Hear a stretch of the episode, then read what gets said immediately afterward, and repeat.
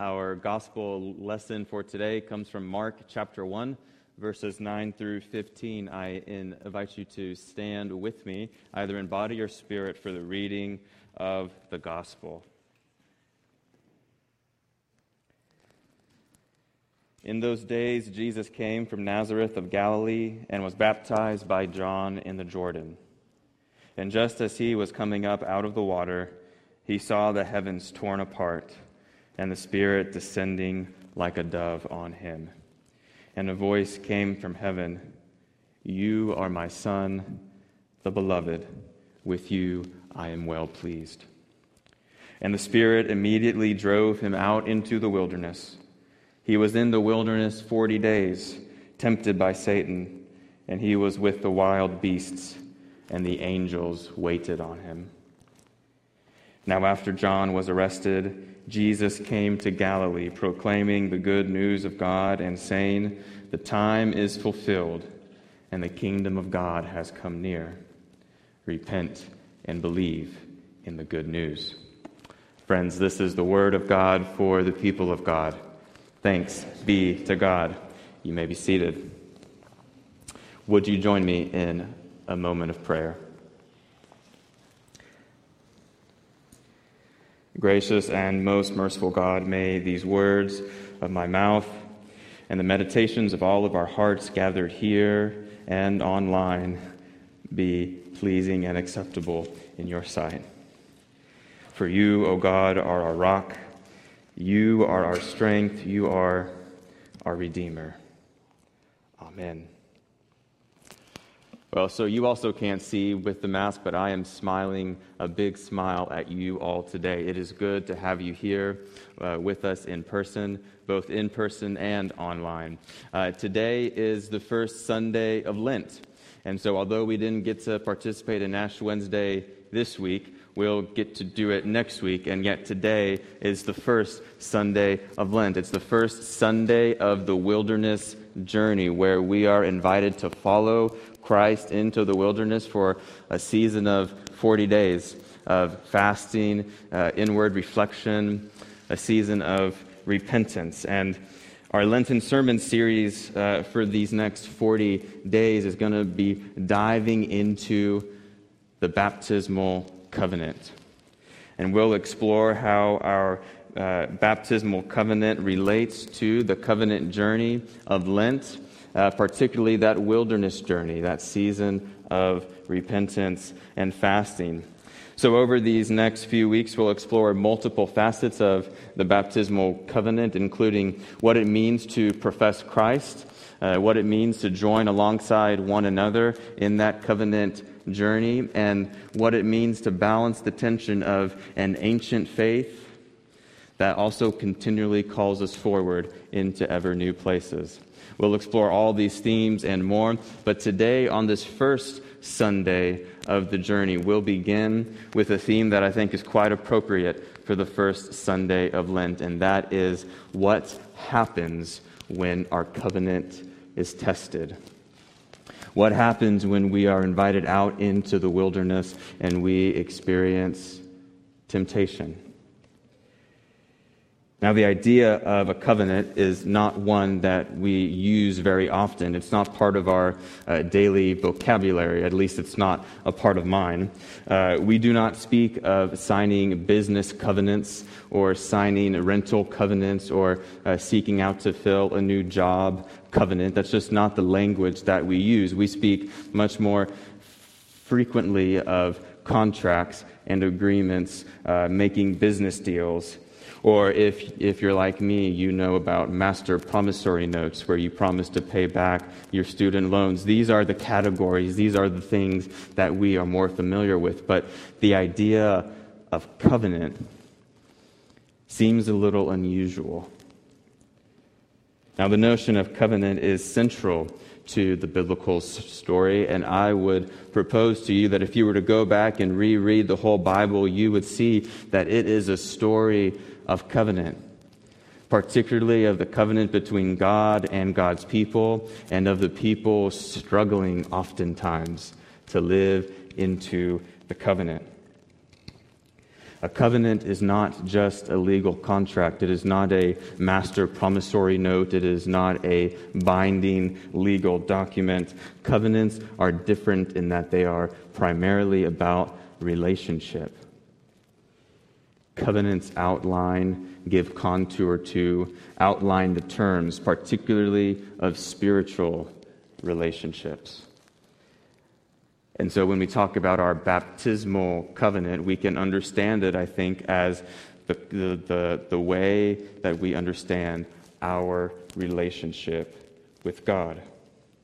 And a big part of that baptismal covenant that we recall whenever we celebrate a baptism or whenever we remember our baptism is that that baptismal covenant is not initiated or sustained by us, but it is God who moves first to call us beloved children and invites us into the waters of baptism to respond with our lives. It is all about God's grace, it is not about what we do. And yet, there is a part of that baptismal covenant, if you remember the last time we had one here, where we do make vows, where we take uh, and we make these promises to be faithful to God, to be faithful to the covenant that we are entering into in those baptismal waters. And if you don't recall what those vows are, now would be a good time for us to recall them together. There are three of them. And they might sound a little complicated, but I'll just walk through them one by one. The first one is to renounce the spiritual forces of wickedness, to reject the evil powers of this world, and repent of your sin. That's promise one. Promise two is to accept the freedom and power that God gives you to resist evil, injustice, and oppression in whatever forms they present themselves. And number three, we promise to confess Jesus Christ as our Savior and put our whole trust in His grace and to serve Christ alone as Lord. This are, these are the vows that we commit to in that baptismal covenant. And if those vows seem a little confusing or intimidating or hard to remember, there's good news because John Wesley, the founder of the Methodist movement, had a very simple way of summarizing these key commitments of the Christian faith. And he called them the three simple rules. And those rules were to do no harm, to do good, and to do all you can to stay in love with God.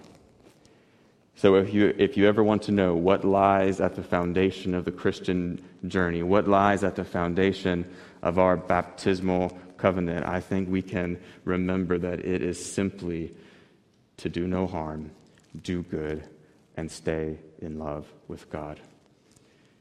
This is what we promise to do. And yet, the question that we are posed with on this first Sunday of Lent, the first Sunday of this season of inward reflection and repentance, is what happens when those covenant vows get tested? It's no coincidence that in our text in the Gospel of Mark, that he places Jesus' baptism immediately next to the wilderness wanderings and temptation. Mark tells us that Jesus had just left his home in Nazareth and now stands at the River Jordan to be baptized by John. He's at the threshold of the wilderness. But before Jesus enters into the wilderness, in fact, before Jesus does anything in the Gospel of Mark, he enters the waters of baptism. And this is so critical because if Jesus does not enter the waters of baptism before going out into the wilderness, he'll miss that baptismal affirmation, the words that come down like the dove that says, You are my child, my beloved. With you I am well pleased.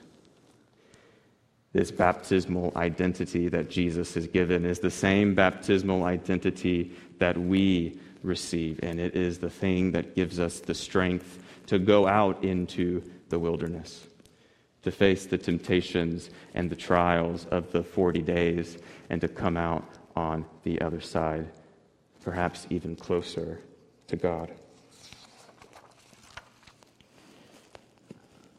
This past Wednesday marked the beginning of the season of Lent. And even though we weren't able to celebrate it here in person, we'll get to do it next week. So if you haven't yet decided what your Lenten uh, discipline is, good news. You have more time to figure it out. So I encourage you to be thinking about that. And this season of Lent that we're entering into, it is a season of 40 days to be honest with ourselves about the ways that we have struggled to be faithful. To be honest about the ways that we have struggled to do no harm, to do good, to be honest, to be honest about the ways where we have chosen to love something more than God. Lent is a time where we are invited to follow Jesus into the wilderness and to confront those things that tempt us the most. It's a time to examine our hearts and to reprioritize our lives, that we would experience the renewal of God's presence. It is a time to reflect on the truth that we are made from the dust of the ground, as uh, Genesis 2 tells us, and back to dust we will return. Lent is a time to, re- to remember that despite our best efforts, we are profoundly human. And what it means to be human is that we are frail prone to sickness, death, fragility. We are fallible. We don't always get it right. It's a time to remember that we are dust, and to dust we shall return. And yet, in light of all of that, it's also important to remember Lent is not a time to kick yourself or beat yourself up because of the reality that you don't always get it right. Lent is not about wallowing in self pity. It's not about flogging yourself with self criticism for every time you mess up. It's not about showering yourself with guilt and shame for the ways that you have failed to do good, to do no harm, and stay in love with God. For believe me, we do enough of that self criticism. we do enough of that. Lent is about looking inward, having the humility to be honest, and remembering that most important truth of our baptismal covenant that even when we are unfaithful, God is always faithful. That even when we turn away and our love fails, God's love always remains steadfast. It's about remembering that whenever we take the Lenten journey, when we heed the call to follow Christ into the wilderness and enter that time of inward reflection and repentance, that God is always faithful to meet us when we turn, to wash our hearts of sin once again, and to move us back into right relationship and to move us forward on the journey that we're on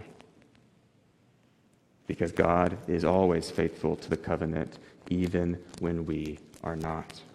This is what the psalmist talks about in Psalm 25, one of my all time favorite psalms, when he writes, Be mindful of your mercy and your steadfast love, O Lord, for they have been from of old.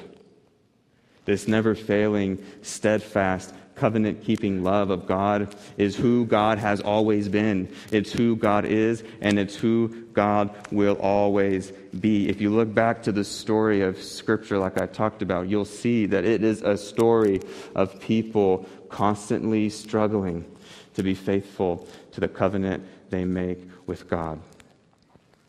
And if you look to the prophets, you'll see that the ancient Israelite people were not able to be faithful for very long and yet God never abandoned them. There were consequences for their sin, but God never forsook the covenant made with them. And that story of Israel, that story of struggling to keep the covenant and leaning on the everlasting faithfulness of God, it's also our story. For we try and we try and we do our best, and yet we have to remember that the baptismal covenant is not about how much we can remain faithful, but it is about the God who initiates and sustains and brings to completion that covenant. The wilderness can be a dangerous place. It can be a scary place, an intimidating place, especially if you don't take what you need. I once went into the Wyoming wilderness a couple years ago with a good friend of mine for a hiking trip. Uh, it was the end of July, and the weather forecast was warm, and the weather looked like it was going to be great. And so we set off for about 70 miles over six days. And through the mountains of the Wind River mountain range, we went up and down through valleys, and we eventually came to the highest pass that we were going to cross over. It was over 11,000 feet. And we got to the top, and we went across the pass, and as we looked down the other side of the mountain to where the trail was taking us, we found, much to our surprise, that the trail was hidden under a blanket of snow and ice. And in that moment, we realized that we forgot to pack with us the things that we needed the most crampons and an ice axe. But we were about 30 miles in, and turning back was not an option. And so, uh, like the fools we were, uh, we set off across the snow and the ice and the steep incline with nothing more than our wooden walking sticks. And as careful as I tried to be, I eventually slipped because I didn't have crampons on. And without an ice axe to perform a self arresting maneuver, the weight of my backpack pulled me down and I fell. And I slid down the mountainside, probably 150 feet or so. It was one of the most terrifying moments of my life. And I slid down and I tumbled onto the rocks, and luckily my pack broke my fall. And we were able to make it out of the wilderness okay with the story to tell, but we were lucky. And I don't tell you that story to uh, make you think that I'm an expert backpacker because clearly I'm not. I'm a fool. But the wilderness can be dangerous if you don't take with you what you need. So, as we enter this season of Lent, as, as you're invited into the wilderness, I encourage you to ask yourself what is it that you need to take with you on this season of Lent? Perhaps it's some accountability to your Lenten discipline. Perhaps it's some honesty, some courage to name the ways that you have broken the covenant, to name the ways that you have done harm you have not done good, and perhaps failed to stay in love with God. But above all, I hope that you take with you the knowledge of God's steadfast, never failing, covenant keeping love. For if we don't have that in our backpacks as we set out into the wilderness, we're liable to tumble onto the rocks of guilt and shame and self criticism and not actually experience the renewal that is available to us in this Lenten season. So, as you set out and you consider in these next few days what your Lenten discipline is, may you feel the call of God, calling you out from your places of home and comfort through a remembrance of your baptism where you receive that covenant identity as God's beloved child, and then out into the wilderness. And may you know that God's love goes with you. And that's the most important thing. In the name of the Father, and the Son, and the Holy Spirit. Amen.